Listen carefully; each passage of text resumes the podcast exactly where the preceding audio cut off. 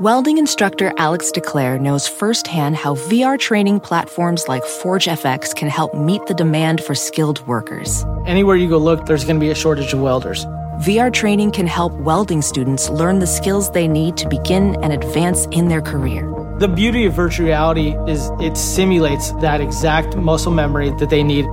Explore more stories like Alex's at meta.com slash metaverse impact. At Bet365, we don't do ordinary. We believe that every sport should be epic. Every goal, every game, every point, every play. From the moments that are legendary to the ones that fly under the radar. Whether it's a game-winning goal in the final seconds of overtime or a shot on the goal in the first period. Whatever the sport, whatever the moment. It's never ordinary at Bet365. 21 plus only. Must be present in Virginia. If you or someone you know has a gambling problem and wants help, call 1-800-GAMBLER. Terms and conditions apply.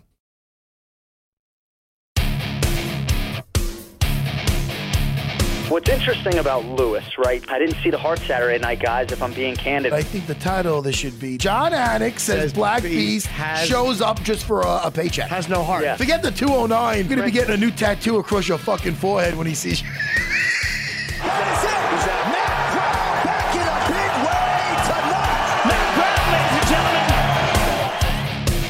That's right. Jon Anik uh, will be on the phone today before Derrick Lewis gets a hold of him, and uh, Matt Brown is calling in. Wow. Were you with Were you with John when he said that? That wasn't on the little thing you guys did, was it? I don't know what that was. I just heard me like going. Fuck, man. What the hell's that? When I laugh, I, you're a hardy man. I, like, I, it's like I go, oh, that's, that's it. You're a hardy man. Yeah. Yeah. When you, what did you do in Vegas? Oh man, Jimmy, uh, it was myself, Jon Anik, uh, Champ Champ, Daniel Cormier, uh, Anthony Smith, Lionheart, and the Count Michael Bisping. That's right. What a crew! We had uh, we had a fun time. We had to do like a, a year in review, and it's gonna be shown on uh, UFC Fight Pass. So it's a year in review in the UFC, and it's us talking about the best knockouts and fights and yada yada. So, Yeah. uh, but it was uh, it was fun because it was very loose. What was one of your favorites Of what? of, of 2019? What? Like uh, fights? fights, yeah. Submissions? Uh, fights. Things are different for me though. Because I like like I get a like I lived cert I like uh when did Al fight Kevin Lee the second time? Was that this year or? You know, I don't know if that was in 2018. Was that was that in when was that? That's my fucking one of my favorite times in the corner ever. Yeah. I don't know. So I got different. See, that's what I'm saying. I don't know. Was that was that a long time ago? Time to me is fucked up. I know. I don't. Man, there's so many damn fights. So I might think of a good fight, but it might be a few years ago. Right. That's how shot I am. No, I mean, there's a lot of fights, Jimmy. There's a lot of fights. You know, It's great. And, and sometimes it's the latest ones that are like, oh, that's the best. That's why everybody's like, oh, it's the best fight I ever saw. And it's really not. It's just the latest, most exciting fight you've seen lately. Do you know Chan I Sung mean? Jung against Frankie Edgar this Saturday. Ooh. Well, listen, anytime Frankie fights, you you know you're in for something. You know, I mean, he's always he's always bringing it. He's got such a great um, he's got such a well-rounded skill set, and uh, you know, I think that's a good fight for Frankie. I think that's I think that's a really good fight for Frankie, and I'm glad he uh, I'm glad he jumped in there. I am too. You know, I am too. I Um, like I like me some Frankie. Ortega would have been a great fight too. I feel bad for Brian having that. I feel bad for his coach. What the fuck did that? That guy didn't deserve to get tackled. Oh, that's right. Yeah, yeah. Brian saying the story. He's like, yeah, and I got it. He said, nah. He, he said, no, let me go. And I was persistent pretty much. And he took him down. He broke his leg. Fucking, tore his ACL or something. you know, I got him off the streets. think he feels guilty? I don't know. He kind of said it like, ah, there's my, and then there's my 85 inch TV. Yeah. it didn't go in that order. I'm only kidding. No. I like Ortega. Oh, and I want to thank him because me and my wife started watching that show that he recommended, the the Underground Six with Ryan Reynolds. The only thing with Ryan Reynolds is You like it?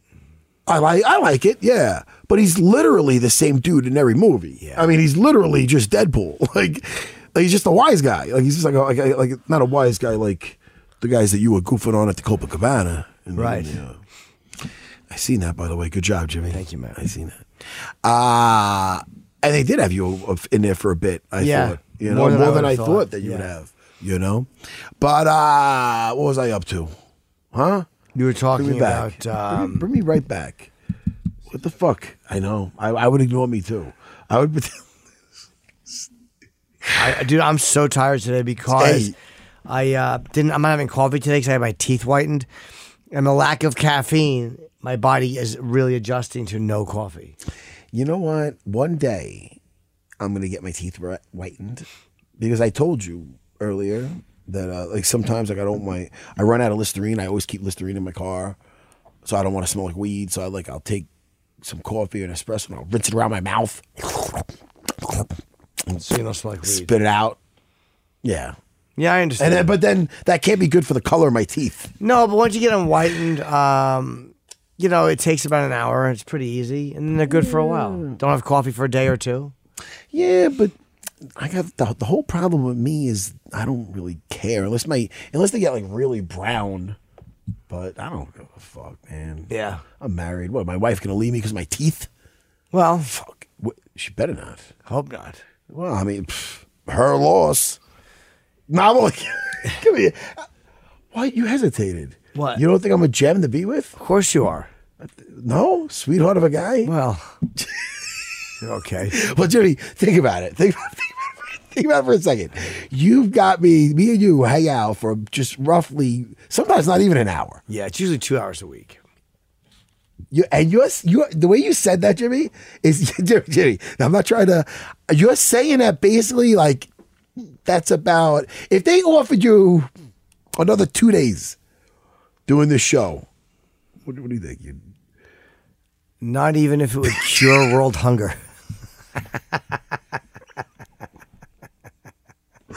oh fuck, dude, I'm lightheaded.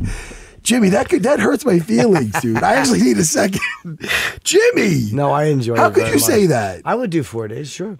I mean, it looks there- like I'm crying because I'm sad that you that, Yeah. I you I'd miss you, or that you don't like really care. But I'm I'm I'm just dying. No, I I think uh, four days would be. I mean, there's enough fights. I mean, Matt, we get Matt. Oh shit! Now I got all tears in my eyes. Are we turning the? uh AC on? Yeah, apparently not. What is it? Seventy eight now? 77 Dude, I, I'm getting sweaty underneath the uh, the pits. There he is. Hey, buddy. What's up, Matt? Hey, what's Is up, he- guys? What's going on, buddy? Looks like you're you looks like you're trying to um get away from somebody or something. you on the run? what, what's going on? Can't see me in the camo, right? Look at this.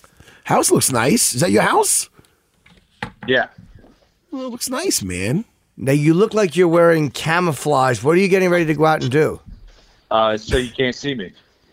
It's working. I just see a hat and a head. I'm just waiting to pass some deer heads on the wall. That's or buffalo heads. What's going on, man? Are you on cloud nine right now, buddy? Because that was a hell of a fight. Yeah, I mean, I did what I planned on doing. Um, you know, time to move on to the next one. Now, now that's not one hell of a victory dance right there. Are you happy?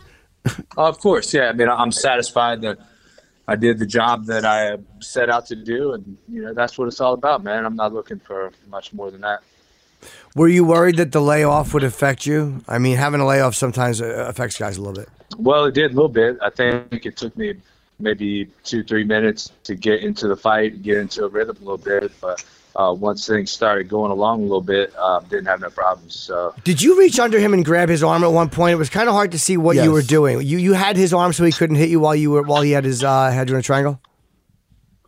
yeah, well, um, yeah, because you know he's known for those elbows from that rubber guard stuff. So I just grabbed his wrist and.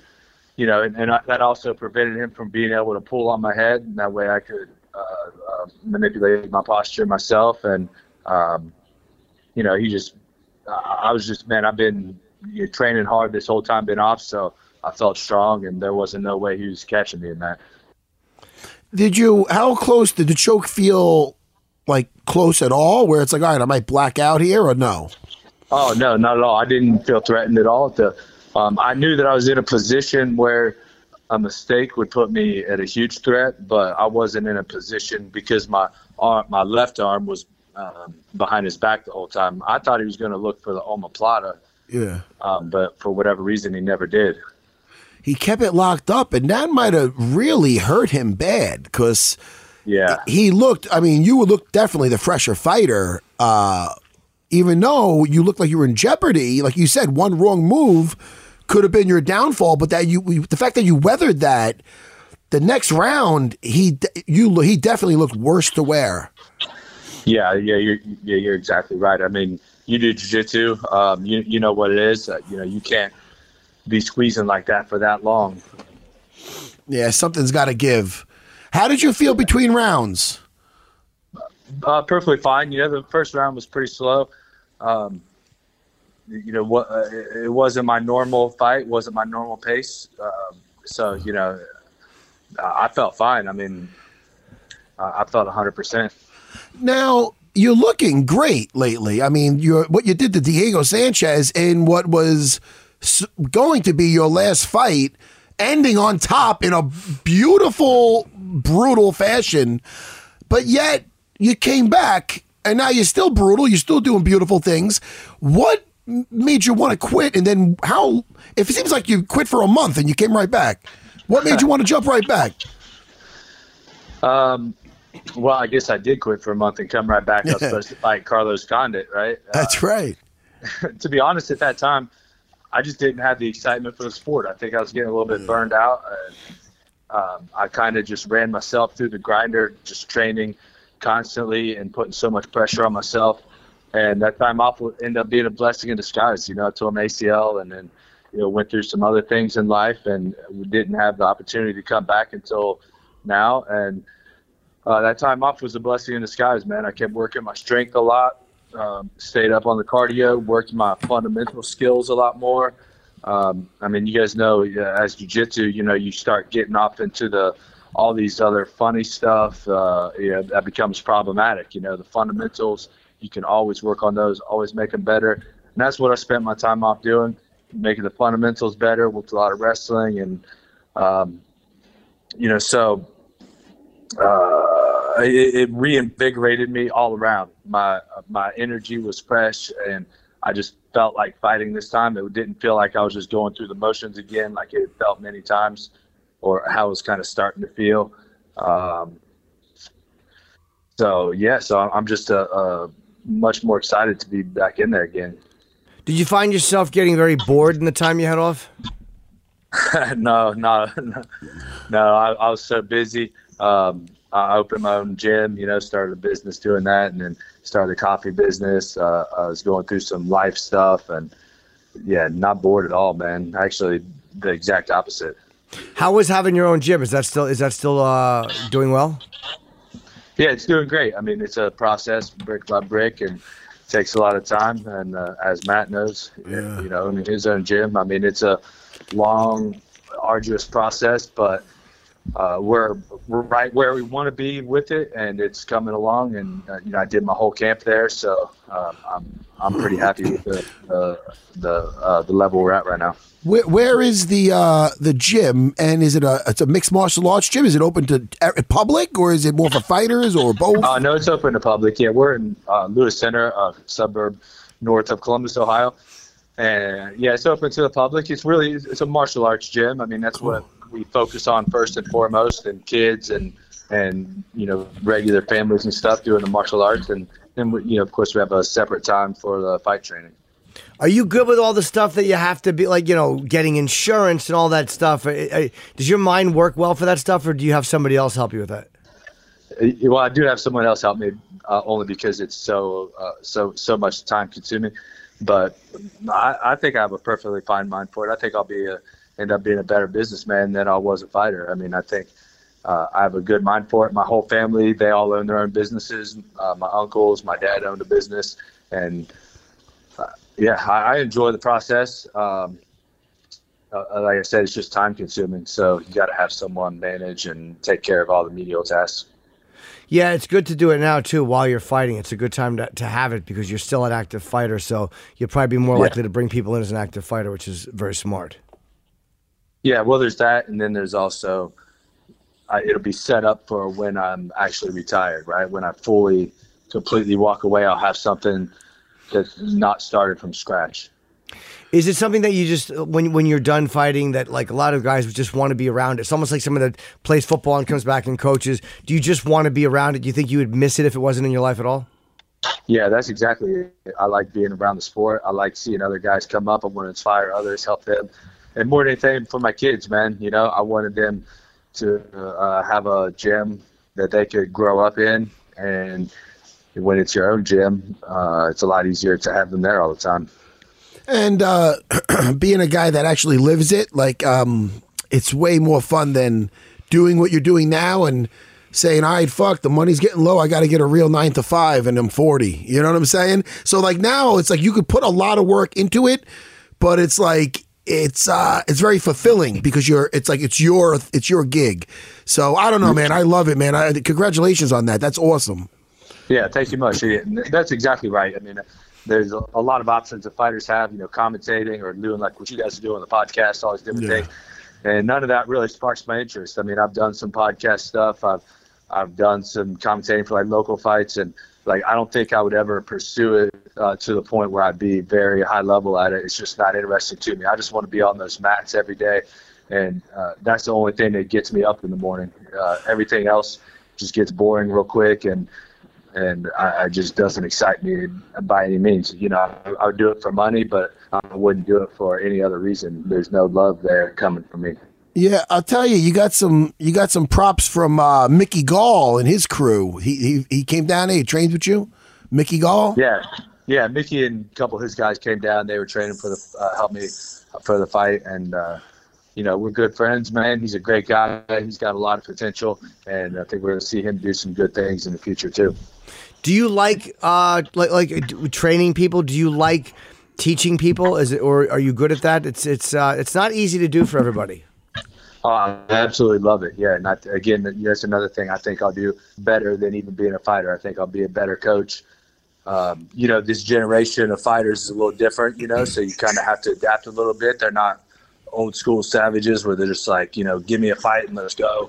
You know, everybody treats it more business like these days. I think, and and they're a little bit uh, prima donna ish these days, and. Uh, yeah, so you know you kind of have to treat them a little bit differently. Um, but in terms of the technician skill set uh, training, uh, I think I, can, I have a lot of value that I can bring there in, in terms of like the managing and you know all that kind of bullshit. Like it's not really my thing, but I think I can build fighters pretty well, and especially in like strength conditioning and stuff. That's something I, I have a lot of knowledge in. So uh, I really enjoy it, man. Like I said, there's nothing else that that gets me up more than being on the fucking mats every day.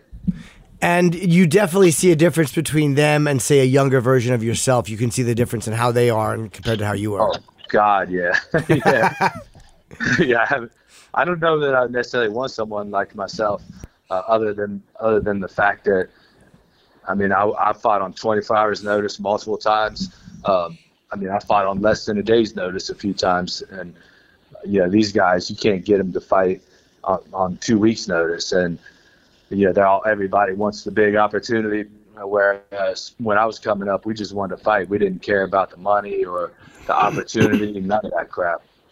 Yeah, now that the the UFC is so big, people can see that there's su- there's such a tremendous amount of money to be made. Yeah, they probably are more cautious and, and, and more direction oriented. Yeah, that's that's that's certainly a part of it, and I think they're just softer all around, man. Like I think this generation altogether is just a softer group of people, and I mean, and back when our day, you know, this thing was new, and we were excited and we were happy to do it, and we all we were all just happy as shit. Like, hey, we can go uh, fight someone for free, and people are gonna watch it, uh, you, you know, or or not go to jail or whatever. You know, this is badass. And to these guys, it's just a, a completely different thing, and you know, I hope I'll find some real savages. I, I got a few guys that are pretty tough, man, but um, you know, we'll just see how it works out. You know, uh, again, we focus more. Well, I focus more on teaching martial artists, and then if you want to be a fighter, that's cool. If you don't want to be a fighter, you know, that's cool too. But you know, I want to promote the martial arts and the great things that it can do for people in the world. These kids that that, that grew up on it, I think the difference is, at least when I was fighting, is like it felt like it was going to be over at any moment. So you had to really yeah. love it because there wasn't a lot of money in it. So if you didn't l- love to fight, you really wouldn't be in there. There's no reason to be in there unless you're That's a fucking weirdo and then you find you, you're a nut and then you find out it's not for you when you get hit. But so it's like it's different. So these kids growing up, they're like, oh, there's a look at Conor McGregor make with that fucking liquor and this one they can make money like this. So it's a different thing. It's a different thing now because they know it's not going away. Like back when we were fighting, I mean, I remember being like, all right, I re- I literally remember thinking like, all right, um and I, I'll take this fight because I mean, fuck, I mean, th- this could be over, and I got something to tell my kids about when I used to fight in a cage, this crazy thing that used to be legal, and but you know, the kids uh, nowadays, you know, they know it's not going nowhere; it's going to be here, and I don't know. and that's why uh, I, I'm I'm I'm betting it's the same at your school. Like I focus on the I focus on the martial artist first. Oh yeah, Even Well, I the got a fighter. ju- yeah, I got a jujitsu school. I mean, I got they teach Muay Thai there too and everything, but like. It's it's strictly like you know I have my fighters obviously. Like last night I saw my crew Owl and Owl uh, fucking uh, Weidman everybody. But uh uh, but listen because somebody co- comes in off the street they can't like there's rules and shit. It's not like a Gold's Gym with arm locks. They got to leave the gi on until they get four stripes and all that kind of stuff. But uh, you know, you go to Longo's a lot. It's more like I'm not this. I love it. It's Chris's too, so I won't attack it. If it was just Longo's, I attack it. But if you go there, it's kind of reminiscent of Rocky Three when they. When they visited fucking uh, Apollo to try to get him better, everybody's walking around with their shirts off. The fucking, I look in the back, there's a dude in a towel. I go, what the fuck's that guy? Fuck, I don't know, but it's a hardcore fucking place. I don't know. You gotta, Yeah, you gotta. gotta I like to both. teach all types. You know. Yeah, yeah, I'm with you. Yeah, I'm the same, right? And and you got to have both, and I think you got to have both for your mental too, right? Like you just only do the martial arts stuff, you kind of like start feeling a little bit soft, right? But Yeah. uh, you know, You got to work with your savages as well. yeah, man, you got to let that animal out every now and then, man. Uh, but you know, again, you know, business side though, right? You got to make money, man. That's Yeah. that's what the you know business ain't ain't nothing if it ain't making money, and you make money off the martial arts. So, uh, If and you have- again, yeah. can also reach a much wider audience and actually be fulfilling for you to help and inspire some people. I got one guy; he's lost, I think, 140 pounds. You know, Yeah. he was uh, he was morbidly obese, and now he's living a much better life and things like that, man. You know, even though you know he's never going to be a fighter, he's never going to uh, uh, uh, walk into a cage or anything. That's more inspiring to me than if I build a world champion. Man, I say the same shit. I love that. I've done a couple Instagram posts of guys that train with me that came in like I, I, I did a few of them. They I and I say, yo man, this came a kid came in a nice, humble, like fat kid, and now he's a fucking jujitsu superhero. Where they look, they got the rash guards on now, they're in shape. I mean, shoot, man, I love that. And to me, if somebody was like in a situation where they're getting they're getting approached and uh, going to get embarrassed in front of their family by some drunk or something, and they now could have the power to defend themselves and and take care of that dude, that to me is as important as any fucking champion. You know what I mean? Because that's where Absolutely. it really counts. You know? Absolutely, and that's why we focus on that. And it's exactly the same with the kids, man. I mean, you know, this world we live in, uh, especially these days, can be brutal as hell, especially for these kids. So, you know, we really try to empower them and, and reach out to them. And I see some of these kids coming in with their heads down day one. A month later, they're walking around like they'll fuck up everybody in the joint. So, it, nothing makes me happier, man. Nah, that's great. Do you think that uh, being there all the time, like Uriah came back and, and started fighting again, and I wonder if just training guys all the time and being around it makes it in a way harder to step away because you're always seeing guys getting ready for fights. Uh, do you think that it's actually going to keep you wanting to fight longer the more you're seeing guys uh, getting ready and training? You know, that's a good question, and that's a, a good point that you make there with that. Haven't really thought about it. We'll play it by ear. We'll see how it goes, one fight at a time for me right now. Well, you just the last two fights you, you you put the two guys away. So your last fight before this was Diego, correct? Yeah.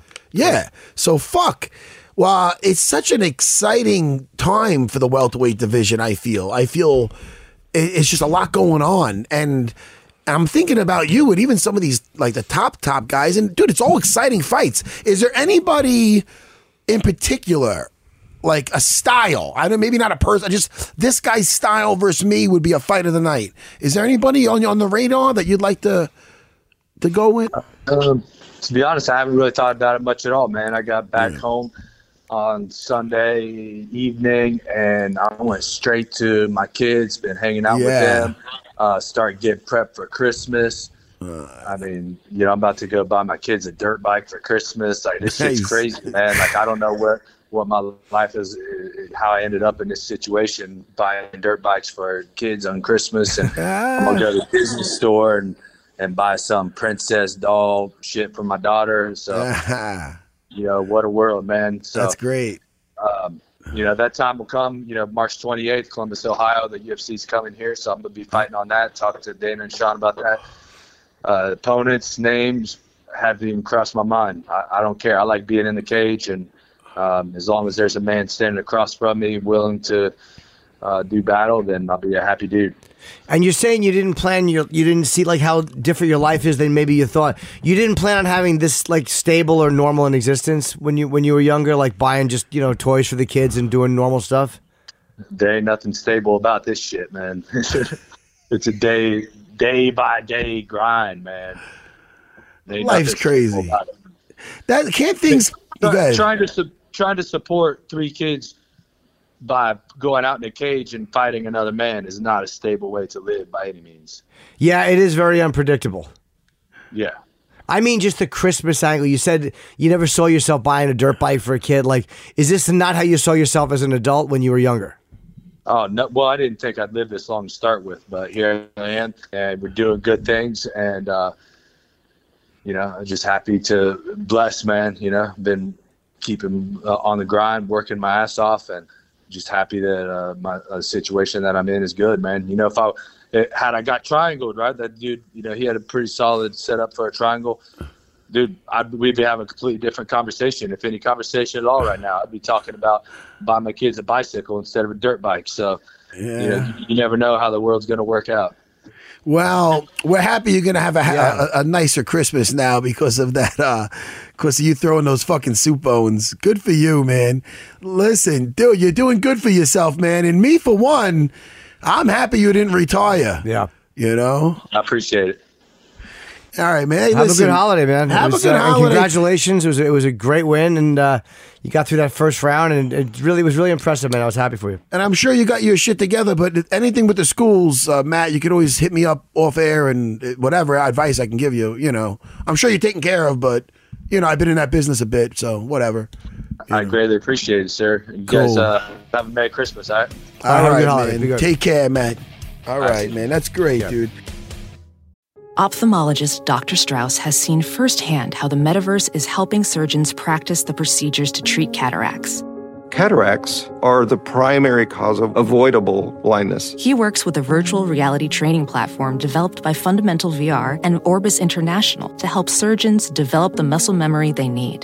The result? More confident, capable surgeons. And even more importantly, Patients who can see. explore more stories like Dr. Strauss's at meta.com slash metaverse impact. At Bet365, we don't do ordinary. We believe that every sport should be epic. Every goal, every game, every point, every play. From the moments that are legendary to the ones that fly under the radar. Whether it's a game-winning goal in the final seconds of overtime or a shot on the goal in the first period. Whatever the sport, whatever the moment. It's never ordinary at Bet365. 21 plus only. Must be present in Virginia. If you or someone you know has a gambling problem and wants help, call 1-800-GAMBLER. Terms and conditions apply. Listen, and uh, not for nothing, uh, I'm close with Ben Saunders. You know what I mean? Sure. Real close. So I was upset for Ben. And, yeah, you he's your friend. Yeah, man. I mean, and you know, you don't like to see them get stopped. You know, it's rough. But uh, he's another guy that's got a lot going for him, though. Ben. Have you spoken to him since? No, I mean it just happened, dude. I was on a red eye. I was a mess the other day. You like me better. I did. was- Well, you you were singing I couldn't really sing. I was singing. a little bit, not much. I couldn't even get through a sentence, Jimmy. I can now. I know you can. Oh, I don't know what the right thing to say to a What? fighter after they lose is. Like, what do you say to somebody if you bump into them right after they lose? You know what you say? This is what you. This is what I would say. I would say, "Don't worry, you'll get the eye of the tiger back." That's a good one. It's a good one. Yeah, You'll get it back. you'll get it back. You trade hard. You get that eye of the tiger back. Yeah, it was helpful advice. I'll never. I'll never stop bringing that up. in a southern drawl. He said it to me. Don't worry. Like, really? That's what you say to me? I just lost my title. Fuck it. All right, let me leave that guy alone. You'll get the eye of the tiger. Do you think he meant something else and just said it stupid? Oh, fuck yeah. I, I would hope so. It's the worst thing ever. What did you say to him? I, I think I told him to go fuck himself, but I love the guy. The guy's a good guy. Do you still see him? Oh, yeah. He's a nice guy. He's got a school in Milledgeville. Get the uh, eye of the tiger back. Yeah. Because you might have lost it. Oh, I don't want to fucking kill him with that. Sorry. But uh, now he's going to be like, ah, I knew it was me. he's Yeah. fucking, don't worry, Matt. You'll get the eye of the tiger back. Really? Thank you. What about my belt? You think I'll get that back? Fuck. Yeah, well, I don't know. What, I don't know what to say to someone who just lost. Don't say anything. Well, if you see him, do you say hello? Say what? What you do? You say what Bobby Kelly said to Frank Mir after he got trampled by fucking Brock Lesnar. Good job, Frank. He, he wasn't being sarcastic. He said, But- "Oh, great fight or something." Fucking Bobby Kelly. It's just funny because it's. Yeah, I Yeah, wish just Frank Mir would have choked him. I just great job, Frank. The guy's all fucking. I was looking at a Frank. The guy's Mir- mangled. I was watching, Oh, looking at it's Frank's. Uh. You know, you get down a rabbit hole. I just went on a Frank Mir. I was down, looking at his Twitter at photos with him and his wife. Just a nice, normal life. You know, I like Who, Frank, Mir. Yeah, yeah, yeah. I like him. Frank's a guy. I know Frank a long time. I don't know him personally. I know him personally. Good guy. Yeah. Nice guy. What? Oh, Oh, good. John. I, I feel like we're continuing. Oh, I should know all white. Do I look powerful? I'm crying. I look fat. Oh, come on. There he is. Hey, John. Look at these guys. Oh wait, are we? On, what is going on What here? a pro. Look at how nice his setup is. See, Jimmy always says this every time I come on, but you know, it's actually more work to uh, to to do it. You know, the microphone gets switched up if I don't use the thing. So Speak- uh, here we are. You know, Speaking of uh, being a professional and uh, you know being a professional in the room, you might have been the only one. You and Anthony Lionheart Smith, because myself, Daniel Cormier, and Michael Bisping were having a hard time being professional. The other day, we had, listen for people that don't know. I don't know when this thing's airing. We did a year in review, well, best of the year of 2019, and uh, it was us like a little roundtable discussion. You were pretty much the host of it, and I want to apologize because I was a I was a mess. Sorry, No. John. Sorry, Johnny. it it you no see what Jimmy has apology you see, necessary. you see what Jimmy Jimmy's looking at you like he knows your pain. I feel like Well, we're yeah, two I mean, men who have been. what? We, we, we married the same woman, like, and now we're talking about it in court. I understand Yeah. what John had to deal with. Although I don't get to see that woman nearly as frequently as you do uh, with your twice a weeks. But uh, yeah, it went off the rails pretty quickly, Maddie, for sure. I mean, part of it conceptually was to have it be a free flowing roundtable, and they didn't really want me in the traditional host role. Uh, but at the end of it, they needed voiceover work. They needed certain liners, and Daniel Cormier would just not shut the fuck up. And, uh, you know, I worked the pay per view the night before, I worked the post show after, Yeah. and I'm just trying to go eat some Korean barbecue. And DC decided the end of the shoot would be a good time to uh, to get in my way. So uh, you were the least of my concerns. Candidly, I'm still after Cormier. you know? You were trying to do aligners just to kind of uh, for tie-ins that they're going to need in post production, and uh, hey, we're going to need that line again. And he kept talking over them. Yeah, and we, yeah, right, exactly. Just the, the safeties on all the intros and the outros, and uh, Daniel was having none of that, calling me a tight ass and everything else. So The producer Anthony, uh, he was he was very happy with it. So hey, I don't know what we did. I know we had. fu- I know I had fun. So I want to see how this thing turns out. Let me ask you now: when you do this broadcast, how long? Because when I'm watching the main, when I'm watching a main card, like I'll like when I'm watching the UFC, I got my whole thing set up, and I'm like, okay, I do this and that during the Saturday. I'll get my little nap in, and I'll be bright and bushy eyed for the uh, main card. Bushy tailed. Bushy. Tailed. It's not bushy eyed. No, it's not bushy eyed. Why do you have to, Jimmy? Nobody would have caught that. I'm just helping you. You have to embarrass me in front of Jon Anik. We're all friends. He doesn't care. anyway, so John, bright eyed, bushy tailed, I would be awake for the main card, hyped up, a little espresso. You have to be energetic. How long? How many hours is it? At a broadcast? Because you start from the early Well, it- prelims. it's, I mean, from the time we first start taping something to the time Yes. we get off the air, it, be eight hours. Uh, it's it's pretty insufferable in a lot of respects, right? If you compare it to calling a football game, and granted, those guys, the NFL guys, are doing 17 straight weeks, and I have a, a lot of respect for that. But these broadcasts are like nothing else. I'm complete toast after them, uh, and there are a lot of different challenges and things going on behind the scenes that that people uh, are a little bit blind to in terms of transitions and adjustments being made on the fly. And we have an in-house producer and a whole show that needs to line up with the television broadcast. So uh, it's pretty involved, very mentally draining, and uh, you know that's why I do 24 of these and not 41. Because if I had to do 40, uh, I think I'd just walk home and, and collapse at the end of it. So you do 24 a year. Um, do they do they want you to do more?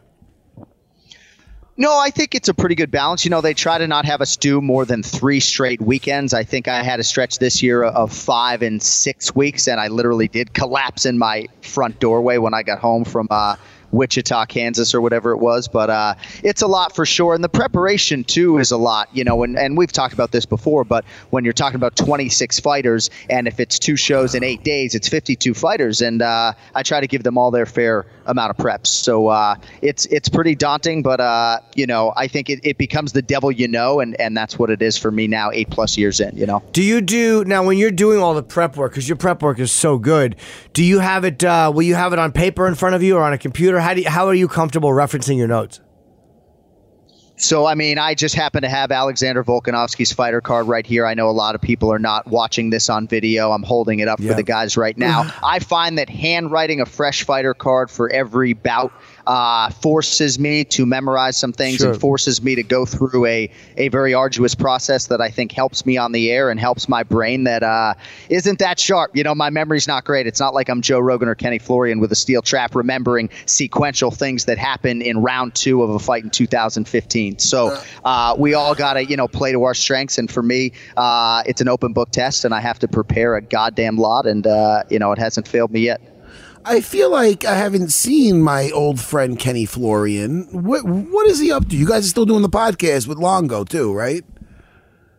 Yeah, every Monday we got the Anik and Florian podcast. You know, he's no longer featured on UFC broadcasts, at least right now, but hopefully that's something that changes. I I was sort of hopeful that when we went back to ESPN because he and I really cut our television teeth there in 2008 on a program called MMA Live. Was hoping there'd be some sort of reunion between us, but as yet it hasn't materialized. But uh, yeah, he wants on that desk or on that commentary table, and hopefully uh, they call his number at some point here. I I hope so.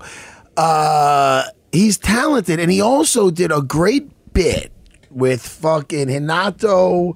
What's his name? Laranja, yes. yes, Lamanja. Lamanja.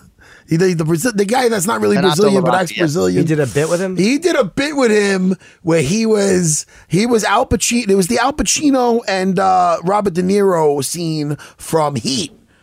Oh my Yes. god, it was great, wasn't it? Oh, What? Kenny's got some acting chops. There's no doubt about it. You know, Give me all you sometimes got. I wish more of that would come Give out. me all you got. Some of that I wish would. No, I Do wish it. more of that would Do come it. out on our podcast. Do it. I you don't know it. Uh, Do it. because Kenny's got a lot of skills. Can you guys hear me? Yeah, Yes. I'm sorry. I'm just talking over you like an unprofessional asshole, Johnny. Well, all of a sudden screaming. you got very I'm- blurry, I- so I, I wanted start- to make sure I I wasn't started- overstepping. I started screaming like Al Pacino and Kenny Florian from that bit. It's a. You did you see the bit? Did you see the bit? I'm talking Absolutely about. brilliant. Absolutely brilliant. Now, Ken Flo's got some acting It's chops good. for sure. I don't, I don't remember Heat. How does Al Pacino do? Give me all you got. Jimmy doesn't want to play with me. Jimmy's tired. no, I don't know. I am a. I am an energetic ball of just. I'm bright eyed and bushy John. I'm not having coffee today, so what's Bushy happening? tail. Yeah, bushy eyed. But I'm, I'm not having coffee today, uh, so like it's weird when you don't have caffeine for the day. It really affects you. Like and then you're is- next to me. Well, yeah, well, you have a good energy. That's what you Oh, need. You have the right Jimmy, energy. We balance it out. Like What What did you think of uh, Goddard's uh, uh, stoppage? I, I didn't think it was bad. Um, I thought it was a little premature, but it was like it made me feel better when I saw what the judges' scorecards were. Yeah, so Chael Sonnen, uh, and I don't think it's because Chael has a relationship with Colby Covington. He thought Colby was intelligently defending himself. I guess I could see that side of things, but I'm okay with it. You know, he was getting pretty leaky there, right? And I think sometimes, uh, you know, whether Marc Goddard knew the jaw was broken or fractured or what it is or isn't, I don't know. But all of a sudden, the, the blood really started coming out. And uh, I don't know that 51 seconds were going to make things any better. So uh, I can certainly defend the stoppage. I can understand why Colby wants to go out a certain way. But, uh, yeah. Goddard is certainly one of the best in the business, and uh, you know more often than not, he's going to make the right decision.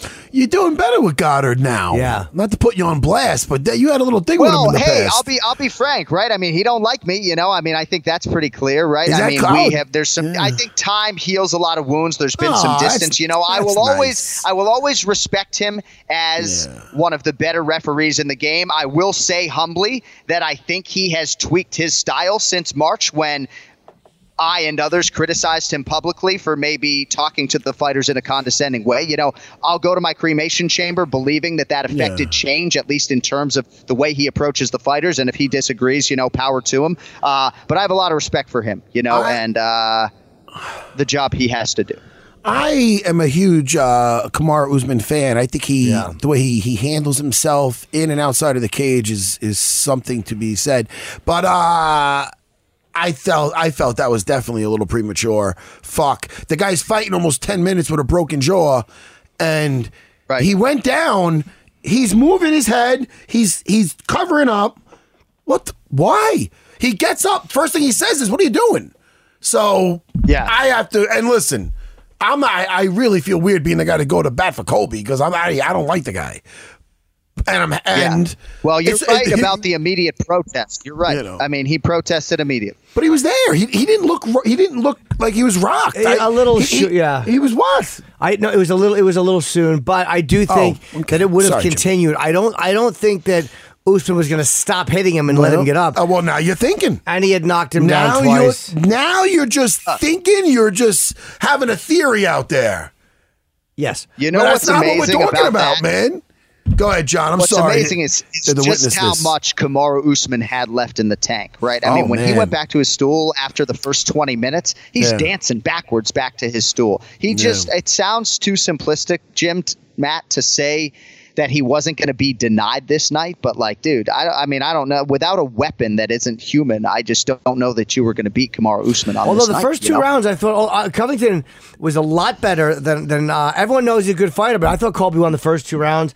Uh, I, I thought it was at least two to two going into the fifth, maybe even three one. I mean, it was uh, So then- Colby was fighting very well. I, I feel that uh, Usman would have got the decision. So yes, he would. He would. He would. let him get the decision, or Yeah. else see what else happens. I, I I can't just I can't just look at that stoppage and say, yeah, that was good.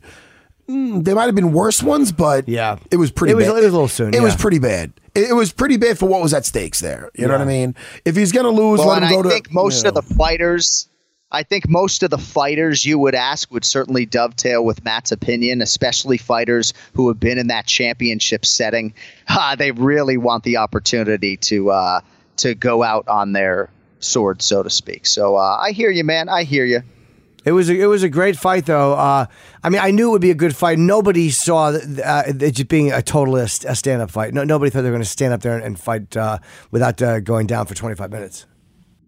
Yeah, I agree. I, anyone who says they didn't expect a singular takedown attempt on either side is being disingenuous. I agree with you. And, you know, it's funny that I keep bringing Chael up, but I think we both felt kind of a little bit shortchanged that we didn't get to see a little bit of wrestling because I think if you're a fan of wrestling and their two styles, you kind of wanted to see what would happen when force met force to see if, if one guy could actually impose their will in, in a wrestling realm. But certainly both kind of were of the mentality that it was going to be too much energy expenditure to to do volume takedowns against the other guy, and that's why we got the uh, the epic kickboxing match that we got. I also think that they dislike each other so much that it just probably felt too good to hit each other. Right. Well, it's I can never remember doing you know a fight ending call where I said that's gotta feel good, right? Like that's how I capped it because that's all I could think to say was, man, that's gotta feel good. So yeah, you're absolutely right that uh, they've been waiting a long time to punch each other in the mouth. it has to feel like justice for Kamaru Usman that he that he broke his jaw. Yeah. you talked that shit, and then I broke your jaw. Yeah. Yeah.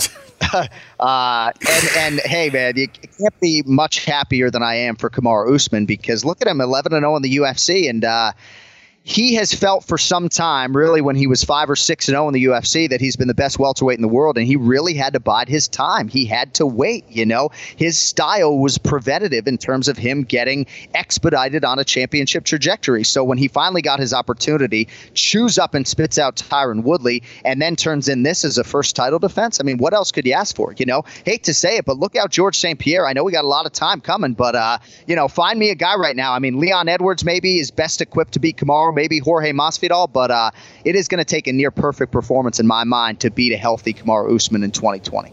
Yeah, and, it's funny. I think Leon Edwards is kind of getting overlooked by everybody. I mean, the fight I really wanted to see was Masvidal Edwards, just because they had that uh, that problem between them. It's probably not going to happen. I mean, uh, you know, Jorge is probably going to fight uh, uh, Kamaru, but I think Leon Edwards is getting looked over by a lot of people. Yeah, he's got a lot of skill. He's got 15 minutes of experience, obviously fighting Kamaru back in the day, and he's only gotten better since. And uh, Leon's a big game player too, right? Again, some something you can't necessarily quantify. Uh, the sports fan in me feels like I can quantify clutch or, or big game player, and Leon Edwards is definitely that. So uh, yeah, we'll see what happens. I think Gamebred's probably got the inside track, but we'll see. I'm hearing that uh, I think I, I don't know where I've seen it, but Dana is talking about Colby fighting Tyron Woodley. Is that yeah? Is that oh. the rumor going on? Is that the rumor I'm hearing? Yeah, yeah. I, I, mean, I think I heard uh, I heard that utterance from Dana, if I'm not mistaken. And uh, where do I like, sign up? Take my I, money. I mean, five rounds. Let's go. I would like to see that. I would like to yeah, see that. Tyron hasn't fought since he uh, lost, has he?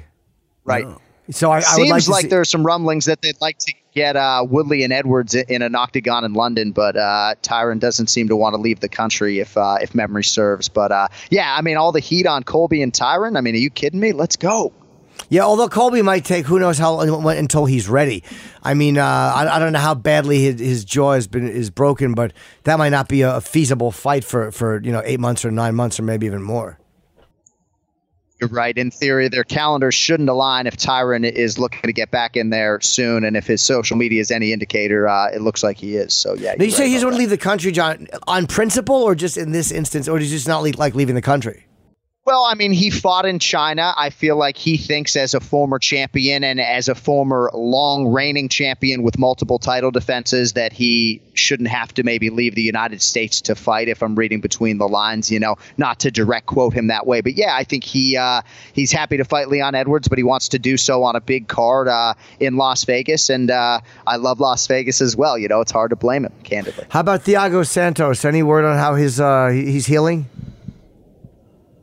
Well, it's so interesting because we talk about that fight a lot, and we talk about in in the context of Jon Jones and if you're only as good as your last performance. I thought that fight was super close. I thought Thiago Santos beat up Johnny's legs yeah. in, in a big way. And everybody said for years, oh, Jon Jones, why can't anybody attack the legs? No one did it as effectively as Thiago Santos. And we made so much about Marreta's leg damage and the ensuing surgeries that not enough is being made of – that blueprint for maybe taking out Jon Jones. So I'm very excited to see Jon Jones against Reyes because I think he'll have made the requisite adjustments. No word on a return for Thiago Santos, but uh, hopefully it's right back in the mix for him, you know, sometime in the summer. I mean, he's putting in the time at the UFCPI and you know, it's like the best kept secret or the worst kept secret that UFCPI. I mean, eventually there's going to come a time where a huge chunk of this roster is moving to Las Vegas to just take advantage of those services. And thankfully, uh, in what is a, a, very big rehab, Thiago is there every day. And, uh, yeah, we'll see. But man, I thought that fight was close. I'm excited to see it again. Hopefully, at some point. I, I want to know, see a rematch so badly. That's, that's the fight I want to see more than anything because he was so hurt. Matt doesn't want to see it, but it was after the first round. He what he what he tore it was it his ACL. He did something fucked up. He fucked up his knee. Oh, Santos. Oh, I, I am surprised you wouldn't have an appetite for the rematch, Matt. I got to go watch it back. I thought it was a very close fight. That was a great fight, and he did to Jones kind of what uh, Volkanovski did to Holloway, uh, just attack the legs. And, and I'm surprised that Max didn't have an answer for that. Yeah, it was interesting, and I think uh, Eugene Bareman at City Kickboxing, and we should give Joe Lopez some credit too because he's Alexander Volkanovski's original coach who seems to get lost in the shuffle. But uh, trotting out that word genius uh, sparingly if you want to, but Eugene Bareman certainly qualifies. When you hear him talk about striking, there's just such a, a layered approach to it. And Luke Thomas, a journalist out there, did some great stuff on on the faint heavy attack of all these city kickboxing guys. But we've seen an MMA evolution when it comes to the striking. Certainly, I mean, five years ago, the calf kick really wasn't a part of any fight Yeah, I was calling, true. and now it is a huge trend in mixed martial arts. You know, you saw Dan Hooker uh, employ those lower leg kicks against Al Iaquinta. Uh, what I think is interesting as we look ahead, a matchup like Hooker Felder, Paul Felder's got some big, meaty legs. He's got a traditional martial arts background. He knows how to check kicks. So, very interesting to see if Hooker can get that part of his game going against Paul Felder. But uh, yeah, man, all credit to Alexander Volkanovski and what those guys were able to do against Max. And again, I think Max will adjust. You know, the first thing out of his mouth after the fight was, I'm still just 28. And uh, he's carved out an all time great legacy already, but he is just 28. So uh, hopefully there's a rematch in Australia, and, and we'll see if Mac can, uh, Max can adjust. When is that Paul Felder Dan Hooker fight? Because that's very appealing.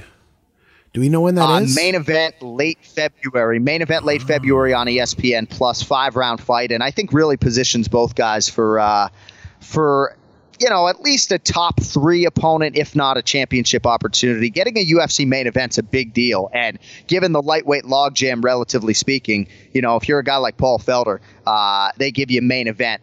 That's appetizing. it's we'll not see the if, New uh, we'll Mexico card, is it? New Mexico no, card? he- he's got to go to New Zealand. You know, they gave Felder a main event, but but they're making the Irish Dragon go to New Zealand into hostile territory. So Oh, okay. All right, very exciting. All right, well, look, man, it's always good talking to you, John. Yeah. Um, we appreciate it, and uh, you're really, you're. I tell you every time, but you're great, man. You do such a good job calling the fights. You guys uh, all work so well together. You uh, and Joe and, and, and Dominic when he's in, and Cormier. It's really a great combination.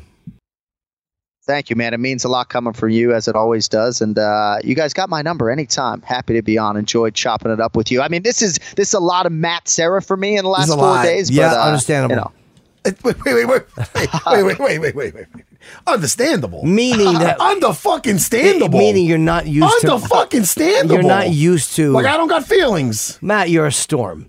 You're not used to Matt. Matt is a storm. Yeah, the- and I'm very comfortable with storm, Matt. Serra. He's a tropical storm. yeah. I don't know why I'll take that as a compliment. All right, what do you got? Ray Longo calling later? What's going on with that? When's your podcast with him? When? Uh, every, every Monday, every Monday, the Ray Longo Minute, dating to episode one in April of 2015. So uh, we got your guy on every episode. And yeah, you know, uh, that- preview picks, recap every Monday, kids. It's, mis- it's, mis- you know. it's misleading though. It's more than a minute of Longo. It is. It is. We usually well, we give him as much time as he wants. You know, sometimes uh, he doesn't like the early call times. I'll tell you that. But As uh, a- usually it's about twelve. As a friend, John, as a friend, make make it just a minute with Longo. Just a minute.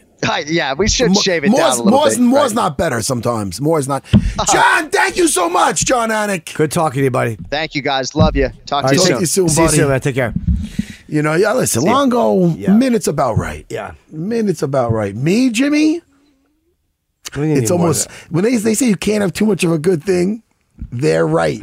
Here I come. Beep. Let's get I love you, Jimmy Norton. Let's get out of here. Let's go. Let's plug something. Uh, I don't have anything to plug. The Degenerates New Year's Eve. Um, I won't be here. Uh, I'm going to be out of town, so you won't see me for a couple weeks. Really? Yeah, A couple weeks, Jimmy. yeah. Guys, I got to get somebody in here. Call Phoenix. All right? Robbie Well, Fox. I'll talk to you. Well, you call in. Sure well, I will. All right, so you're giving notice now. Yeah. All right, I'll be here. I got nothing going on, Jimmy. That's it. Merry Christmas, everyone. Wait, Yeah. are we going to be here before? Monday, you're here. We're here Monday. Are you here too? No. Bye, everybody. Goodbye, folks. You might be right. It's simple, but something you almost never hear in politics today, with each side more concerned about scoring political points than solving problems. I'm Bill Haslam, a Republican. And I'm Phil Bredesen, a Democrat. We're former Tennessee governors, and we invite you to listen to our podcast, You Might Be Right. Join us and guests like Al Gore, Paul Ryan, Judy Woodruff, as we take on important issues facing our country. Listen and subscribe to You Might Be Right, a new podcast from the Baker School at the University of Tennessee. At Bet365, we don't do ordinary. We believe that every sport should be epic. Every basket, every game, every point, every play.